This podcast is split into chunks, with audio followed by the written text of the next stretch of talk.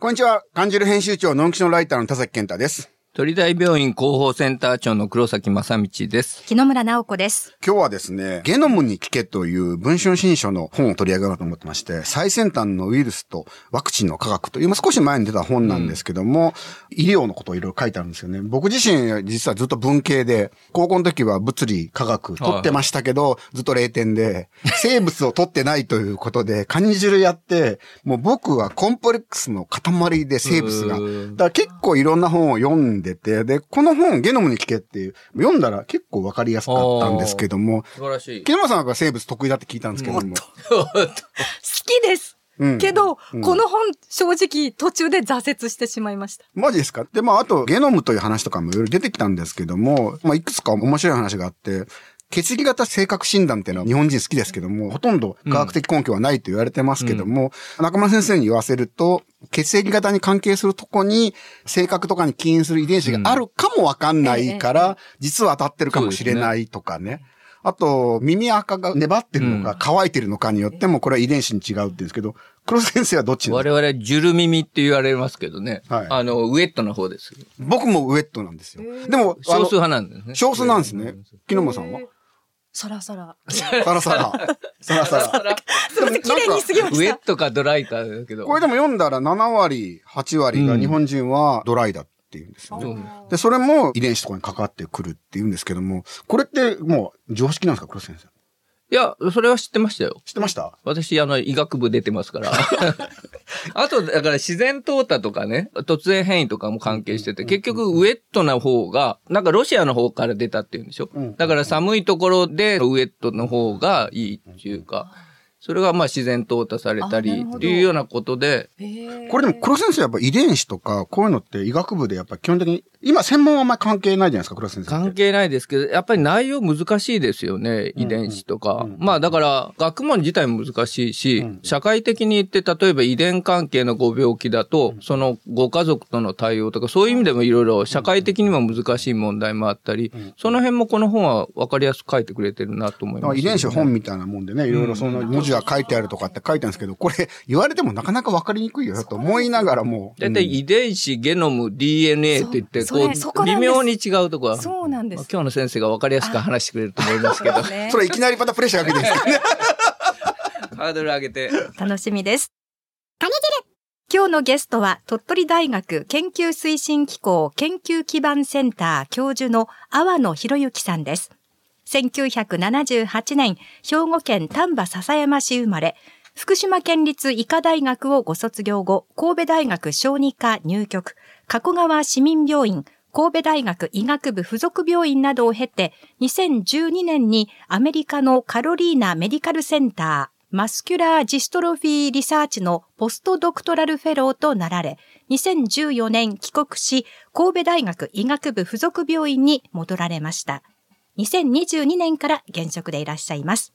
今日はよろしくお願いします。よろしくお願いしま天す野です。よろしくお願いいもたうしネます。クタイにベストや、なんかちょっと科学者っぽい。そう、なんか、ねおしゃれな感じ科。学番組の出てきそうな感じはなんか ね。そんな気持ちで、じゃあ今日はやらせていただきます。そうですよね。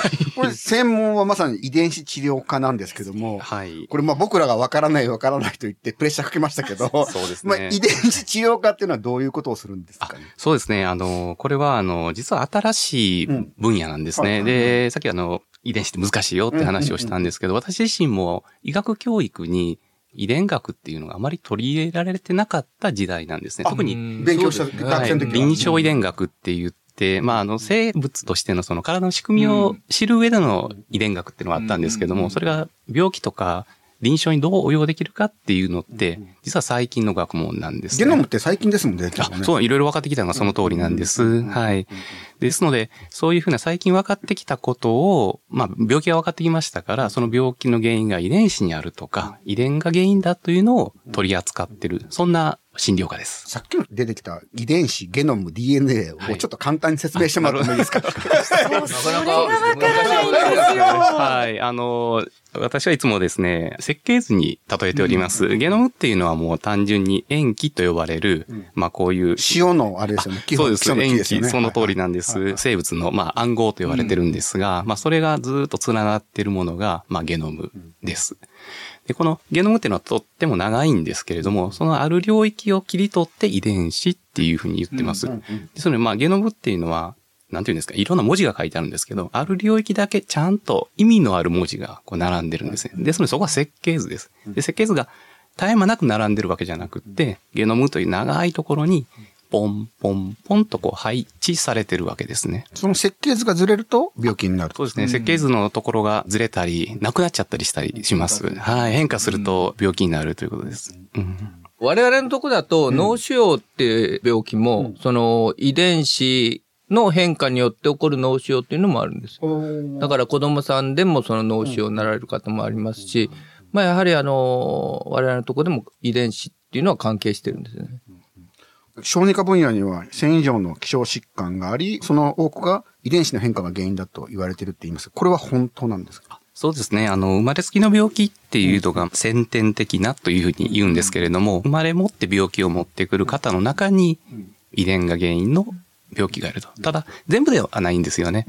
例えばお腹の中にいるときに何か環境が悪い。例えば何かに感染、ばい菌とかウイルスにかかっちゃったりしてなる場合もあるんですけれども、そうじゃなくて、人間の設計図が少し変化して病気になる場合を遺伝病というふうに言います。ただそれって外から見てわかんないですよね。あそうですね。なかなか、あの、やっぱり検査をしないとわからないっていうところはあります。ですので、まあ、子供だけじゃなくて、実は大人も遺伝の病気ってのがあって、大人になるまで元気なんだけれども、ある日突然病気になると。でその病気が実は遺伝だったっていうこともあってでじゃすね。もともと設計図がどっかで足りなくて成長していくときに、それ例えばどういう病気があるんですかそれは、まあ、一番有名なのは、癌で、遺伝性の乳がん卵巣が、なんかあの、アンジェリーナ・ジョリーさんのお話そうがですねとっても有名ですよね。乳がんははいい。あれは見た目でわからないというふうにおっしゃったんですけど、その通りで、大人になるまでは普通に、ままあ、女性だと発症してないけど手術をする、そうそうですねはいアンジェリー・ジョリーさんは。大人になるまでは見た目にはわからない。ただ、ある日突然癌になると。で、よくよく聞いてみると、家族にたくさん癌の方がおられて、その方たちの家系の中に遺伝の変化が潜んでるっていう、そんなことも設あ計りま図す。がそういうのが仕設計図も込そまうれでてする。わけですよね。そうですね。ではもい。とはいえ、必ずなるわけじゃないですよね。それねそうなんですその辺が難しくてですね、まあ、その辺のあやふやさというか、曖昧さを扱うっていうのも私たちの仕事でして、まあ、要は確率の話になるんかもしれません。必ず100%なるっていうパターンもあるんですけれども、ならない場合もあるというようなことを、やっぱお伝えすると、皆さん戸惑われますよね。中には不安に思ったり、ちょっと仕事が手につかないっていうようなこともあります。まあそういう人たちに対してどういうふうに理解していただくか。カウンセリングああ、カウンセリングですね。その通りです。人は知る権利ももちろんあると同時に知らない権利もありますので、まあその辺のバランスなんかも取りながらカウンセリングだったり、遺伝に関する医療を提供するということをしております。生まれは丹波篠山市。 そうなんですまあ僕ら言えば文鎮師匠が、 桂文人。文鎮師匠のとこですけども、そうですあの、どんなところですか丹波篠 山。地理的なことを言うと、はいあの、兵庫県の東の端で京都に接しているところでそす。うはいそう。ですね。で、よくご存知な、文鎮師匠、あの、僕の実家から2キロぐらいのところに 実家が あるんですけれども、一言では言えないんですけど、文鎮師匠の落語で説明しますと、救急車を読んだら、ピーポーピーポーと街中から30分か40分ぐらいかけて来て、ピーポーピーポーと30分か40分ぐらい かけて搬送していくと、あの、そういうどこが救急なんだっていう、そういう オそうチいうです。い田舎 ですよね。だから僕らは関西で文鎮師匠、だからもう丹波篠山ってのはど田舎だっていう印象し かないんですよ。そうなんです木よ山さん知ってたあの、黒豆が有名ですよ今、ね。今ちょうど時期です。ねえはい。ただ、おっしゃる通りです。あの、田舎ですね。 おっまあ自然に恵まれた。しゃる通りです。子供の頃はどういう子供だったんですか子供の頃は両親が共働きでしたので、まあ、じいちゃんばあちゃんに育ててもらったんですけれども、ちょっと記憶がだから、田んぼのあぜ道にこういたんですよね。もう 田んぼのあぜ道にそうです 多分幼稚園からか学校から帰ると、祖父母はですね、農家してまして。何作ってたんですか野菜と米ですよね。だから普通です。あとはだから、それこそ黒豆、山の芋、そんな感じですね。じゃあもうカエルとか鳴き声がすごいわけですあ。そうですね。もうすごいですし、用水路で笹舟を流してですね、それを。笹舟そうなんです追いかけていくってい う。まだ若いですよね。そうなんですよ。そんな、そそんなちょっと童話みたいな話があるんですけど、はい。はい。まあ、それが、多分小学校の低学年ぐらいまでそんな感じだったんかなと思います。ます。子供の頃の夢って何かあったんですか子供の頃の夢はですね、まあなんとなく物心ついた時から医者になりたいと思ってまして、うん理由は簡単でして、私、小児喘息だったんですね。はいはいで、よく入院してたんです。で、ですので、まあそこで会うのは小児科の先生ですから、まあそういうわけで小児科になりたかったということで、いて、まあまあちょっと今は遺伝子診療科というところにいるんですけれども、もともとは小児科を長くやってました。やっぱ小児科の先生がスターだったわけそうですね。やっぱりなんか、全息で苦しいんですけれども、それを楽にしてくれるっていうので、まあ病院に行ったら安心して薬なんかなるほどね受けると、はい、もう楽で。でも優しい先生だったの、多分 ね。そうですね。ただ、やっぱ注射が怖かったんで、うん泣いてました。高校生も文鎮師匠と同じ高校にそうです、そうです。でそうです、そうです。でどんな高校生活だったんですか高校生活は、まあ部活の話が分かりやすいかなと思うんですけれども、競技カルタっていうのをしてまして、まあいわゆる100人一小倉百人一首そうです、そうでもうす。それを早く取るやつですよね。そうです、そうです。もうちょっとよ読んだだけでパッて出るやつですよね。そうなんですよ。だからままあ、あスポーツですからねそうそうなんです。そうなんですあまり知られてないんですけども、あの、高校の選手権っていうのがあって、まあ、要は甲子園と同じですよね、野球でいう。県大会があって、県の代表が、素晴らしい。はい兵庫県代表。表現代表でした。なったんで はい。県下の他2校を撃破してですね。え、三三 校三校で。他2校を撃破して。そうです。あの晴れて3年間、兵庫県代表で入りました。三年あ間。れ、個人戦、団体戦ってあるんですかどっちもありますね。はい。じゃあ、どっちも出てどっちも出ます。やりますね。はいで、。大学は福島県に行かれるわけですよね。はい。これはなんで福島だったんですかこれはですね、まあ、あの、医学部を目指してたんですけれども、私のまあ実力に合ったところを探すと。偏差値ではい。福島にたどり着いたということで。福島行ったらどうでした関西とまた全然違いますよねい。や、それがそうなんですよね。で、皆さんは違うかもしれない。私は、だから関西から18年間出たことがなかったので、もう、世の中の全てが関西だと思ってるわ けです。丹波篠山ですよね。丹波篠山がほとんど ね。ですので、あのーまあ、いわゆるカルチャーショックですよね。おーあの、うどんを学食で食べた時にですね、 あなるほど。わかりますわかりますあわかりますのつつええつまで、はい。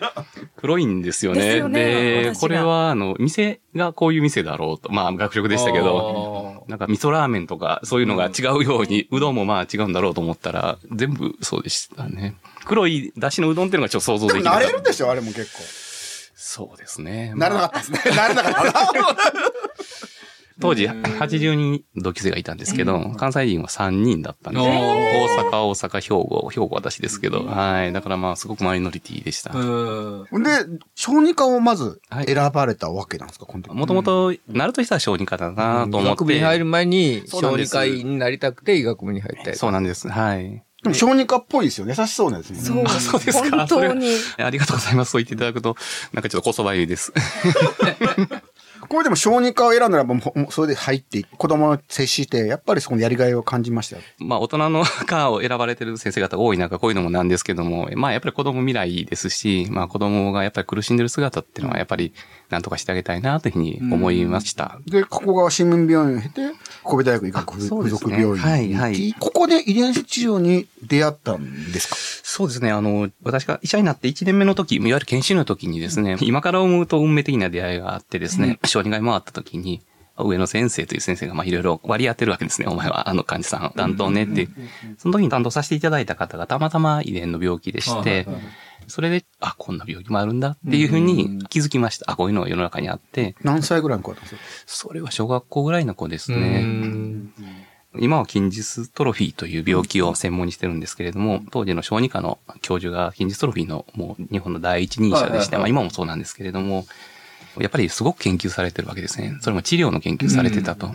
で、そういうことにチャレンジしようとしてた方だったんですね、その患者さんっていうのが。ですので、あ、えーこういう病気があるんだ。さらにこういう病気が治る可能性があるんだっていうのに初めて気がつきました。これ、筋ジストロフィーっていうのは、どういう病気だと説明するこれ難しくって、あの、実は難病って呼ばれまして、非常に日本でも世界でも数が少ないので、な名かな前かは、ね、よく聞きますけど。はいはい簡単に言いますと筋肉がですね、だんだん弱ってですうねん、力が入らなくなっていくんですね。で、子供さんだったら、まあ歩いたり走ったりするわけですけれども、初めの方はそんなことができるんですけども、年を重ねるにつれてどんどん歩けなくなり、ついにはこう立ってられなくなる。まあ、つまり車椅子になるとか、そのような感じで、まあ、どんどんどんどん衰えていく病気です。それは遺伝子がやっぱり設計図の問題なんですけど。そうなんです。やっぱり筋肉に関わる設計図が生まれつき変化してると、筋肉がうまく育たない、どんどん壊れていっちゃう、そんな病気ですね。何歳くらいからやっぱそれ出てくるんですかいろんなパターンの筋ディストロフィーが実はあってですね、重い筋ディストロフィーの方だと、生まれつき力が出なくって、もうだらんとしてて生まれたんだけれども、うまく泣けないとか、手足が動かないっていうような方もおられますし、中には大人になってからですね、実は私が運動音痴だと思ってたら、早く走れない。うんコーディネーションができないのはそこじゃないってことだったんそですうねそうそうなんです。その方の問題ではなくって、うんもともと筋肉を作る遺伝子が少し変化があると。で、力が弱いと。まあ、そんな方もおられます。そこでじゃあもうその遺伝子治療、筋ジストロフィーいろいろそうそうですね興味を持って自分ではいそっちに行こうっていう。そうですね。はい。で、経歴見たらまさにさっきのアメリカ留学にされてますけども、そうですねはいこれはなぜアメリカだった実は医者になってですね、まあ大体は病院に勤めて患者さんの相手をして、いわゆる診療というのをするんですけれども、この加工川というところに行った時に先輩がですね、長い医者人生なんだから、たまには PHS という呼び出しの電話がならない生活もいいぞって言われてですね。あなんかなると追われますよね。 そうそうそう、そうなんです。ねで、そんなんで、大学に行って研究とかもいいぞって言われて、あそれもそうかなと思って、大学で研究して、まあ研究ってのはやっぱり楽しいなと思って、さらにですね、あの、日本にいるとやっぱりやらないといけないこともたくさんあるんですけれども、一生のある期間を研究に集中できるのってもう、うんあの非常に、なんて言うんですかね、スキルアップというか、キャリアアップというかいいなと思ってしか。も海外でね。はい、そうですね。これカロリーナメディカルセンターっていうのはどういうとこなんですかこれはですね、ノースカロライナっていう州にあってですね、東海岸っていうところにあるんですね。日本と緯度が同じぐらいで、非常に気候がいい州です。でそこにある、あの、いわゆる研究機関なんですが、ちょっと面白くてて、これ大学ではないんですね。大学じゃないんですねはい、はい。大学じゃなくて、病院を持つ研究機関っていう、そんな感じですね。研究機関がメインってことはいはいはい。だから多角経営っていうんですかね。だから研究機関もあるし、病院もあるし、いわゆるクリニックみたいなのもあるし、日本でいう看護ステーションとか介護ステーションみたいなところもあるしっていう、なんかこう、医療の大きな組織っていう、そんなところの研究所に配属されてたんですね。アメリカの研究機関ってのは全然違いましたやっぱりそうですね。まあ、と言いますか、僕もアメリカの研究機関と言いますか、アメリカ生活が大変だったなといな何がう大変だったんですか やっぱりまあ言葉ですかね。言語ですね。はい。あの、やっぱり研究者同士でコミュニケーションを取るときに自分のその言語能力的な不甲斐なさを感じて、ちょっとなかなかあの苦しい日々でした。あの、多分ね、研専門用語はね、わかるんですよね。そうなんです共通的そうな。なんまであす多少の発音の違いがあっても。そうなんですけど、ちょっと細かいニュアンスとかもうちょっとうんな悩んでるところをうん伝えられたらいいのになっていうのはもう日々悩んでおりました。なんか優しいから、ニュアンスがなんか伝わらないですよ、多分ね。おそらくね。丹波篠山のいい雰囲気が出ないですよね。なるほど。英語には置き換えることができなかった。こ こでくくりますか。 そうですね。もう情緒的なところがちょっと伝えられなかったかもしれ ないです。で、神戸大学に戻って、はいその後鳥取大学に来た理由っていうのはこれこれはですね、あの、もちろん自分のスキルをもっともっと伸ばせるところって何かなというふうに思ったら、もちろん私小児科っていうのもあるんですけれども、遺伝診療科ということで遺伝が得意です。で、実は鳥取大学っていうのは昔から遺伝に強いお大学でして、昔から施設であるとか、おられた教員の先生であるとか、そういうのがすごく遺伝に強くって環境もいいんですよね。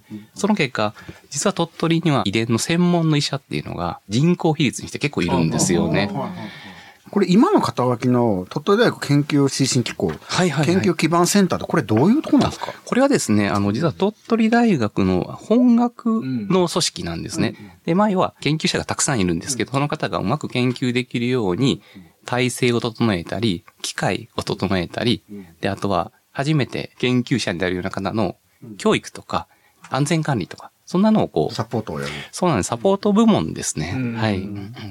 でもそれでもまたさらに他に遺伝子治療からもいろいろやられてるわけですよね。結構業務がそう多岐にわたってるわけですかねそうね。まあ管理業みたいなところと、あとはまあ自分の研究というのと、あとはいわゆる病院の診療ですね。はい。うんちょっと年明け配布の感じる15号の第一特集、まあ、検査をちょっと特集してるんですけども、それにも青野先生出ていただいて、で、取材した時に非常にわかりやすいし、もうぜひラジオに出てもらいたいという ことで、僕からのラブコールで。あ恐縮です出てそうなんですけどね。他は認定遺伝カウンセラーの育成とかもやられてるわけですよね。そうなんですこれ認定遺伝カウンセラーってどういう職業なんですかこれも実は新しい職業でして、で、かつこれも希少というかレアなんですね。この医療職なんですが、病院で働くような職種です。で、遺伝医療とさっき、あの遺伝にまつわる問題を皆さんお持ち、相談したくて、病院に来られると。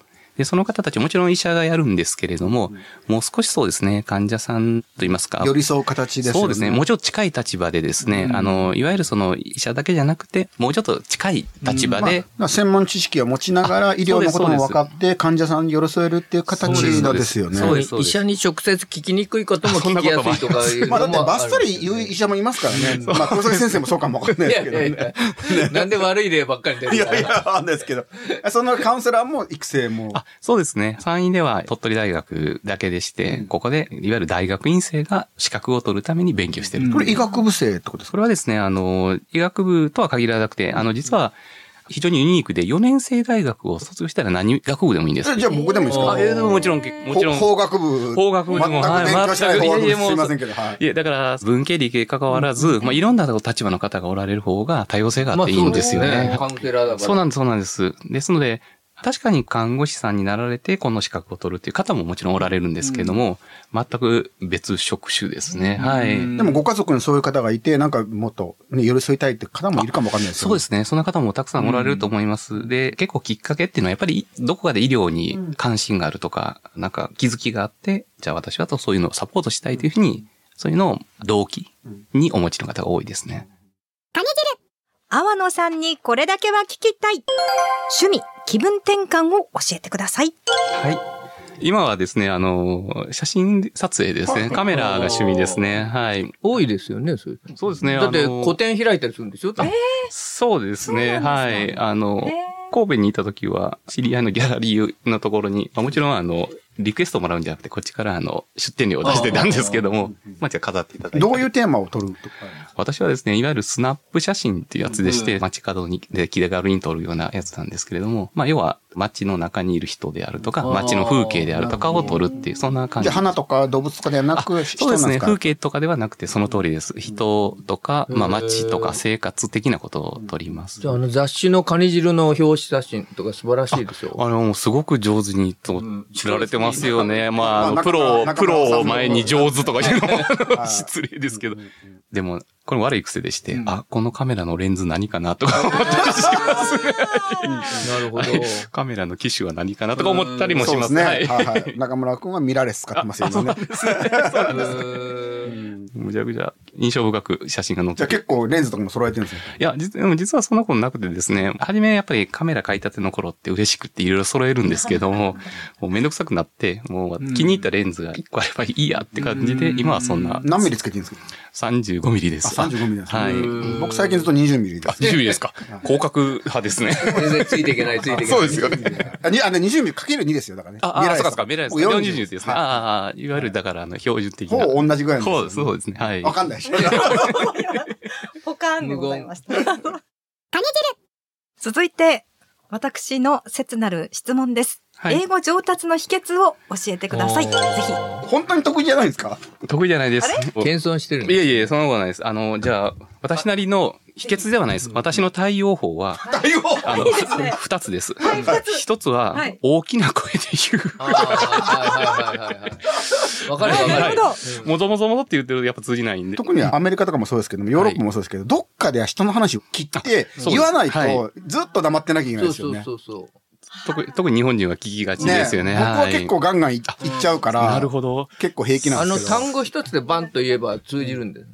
そうです。関西弁なまりとかいいんじゃないですか。 そうですね。 Yes, I do! とか言って。でもそれぐらいしないとダメかなというふうに思いました。でもう一つは物おじしないですかね。アメリカ行ってよかったのが、もうそれで慣れたという。例えば、あの、すごく体格が皆さん大きいですよね。だから、本当にこういう大きな人が目の前に立つと、やっぱりちょっとこう、縮こまっちゃうんですけども、いや、そうなんです。そうです。そうなんです。そうなんです。そうですか僕もドイツだったから、はいドイツ人とかドイツみみんんななででかいから、でかいですよねもう完全に舐められます からね。まあ、そうでなくてもたまに舐められますもんね。あと、やっぱり、童顔に見られたりします。あの若く見られたり。僕だってはい35で行ったけど、学生かってよく聞かれてましたよ、はいはいはい。向こうの研修医に教えられたりと か。なんと、なんとなく想像つきまそうすそうそうそう。そうそうじゃ ないって。じゃあ、大きな声ではい、物お戻じししなないっい。ていうのが大事かなとこ。れで、わかそうしてるじゃないですか、木村さんいつも。そうですね。大丈夫、大 丈夫。りました。おしまいに、米子に来ておよそ1はい年ですね。山陰で気に入っている場所はありますかあの場所はですね、二つありましてはい、一つは水鳥公園です。ああええ彦の名の。ああ、そうですす。彦名のあたりそこで写真撮るんじゃないですか。そこで写真撮ります。はいはいはい。で、あの、遠くに大山が見えたり、はいはい。ああと、淡島神社っていうなんかこう、こんもりとした、ありますねはいはい。あの辺綺麗だなというふうに思いますね。ただちょっと冬に来てあそこ行った時は寒いなと思いましたけど、 すごく寒かったです。 それは寒いです。寒いでしょうね。むちゃくちゃ寒かったです。人気もなかったんで、心細い気持ちになりましたが、でもお気に入りですね。綺麗ですね、本当に。空が綺麗です。で、もう一つはやっぱ大山ですかね。大山の、はい、うんあの、ふもとのあたりで。なかなか見えない日も多いですけど、見えると綺麗ですよね。そうです。ね。あの、見え、あれ見えない日多いですね。あの、冬場はやっぱりなんか綺麗に見えるんで、本当に空気積んでて綺麗だなと思います。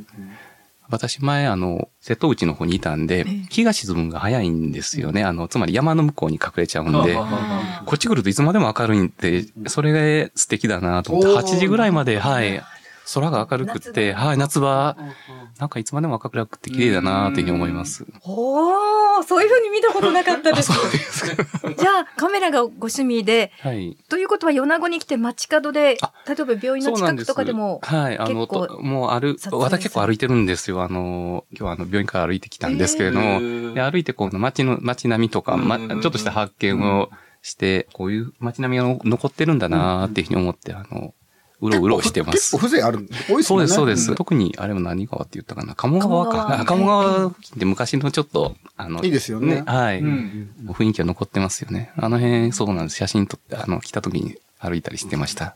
えーじゃあまた米子のいいところを見つけていただきたいなと思います。今日はありがとうございましたあり。がとうございました。今日のゲストは鳥取大学研究推進機構研究基盤センター教授の阿野博之さんでした。さて、番組宛てメッセージもどうぞお寄せください。BSS アプリから、またメールはかにじるアットマーク BSS.jp です。お便りでもどうぞ。そして番組はラジコ YouTube でもお聞きいただけます。来週もかにじるラジオ土曜のお昼0時25分からの放送です。お楽しみに。また来週です。さようなら。あありがとうございました。りがとうございましありがとうございましたた。ありがとうございました。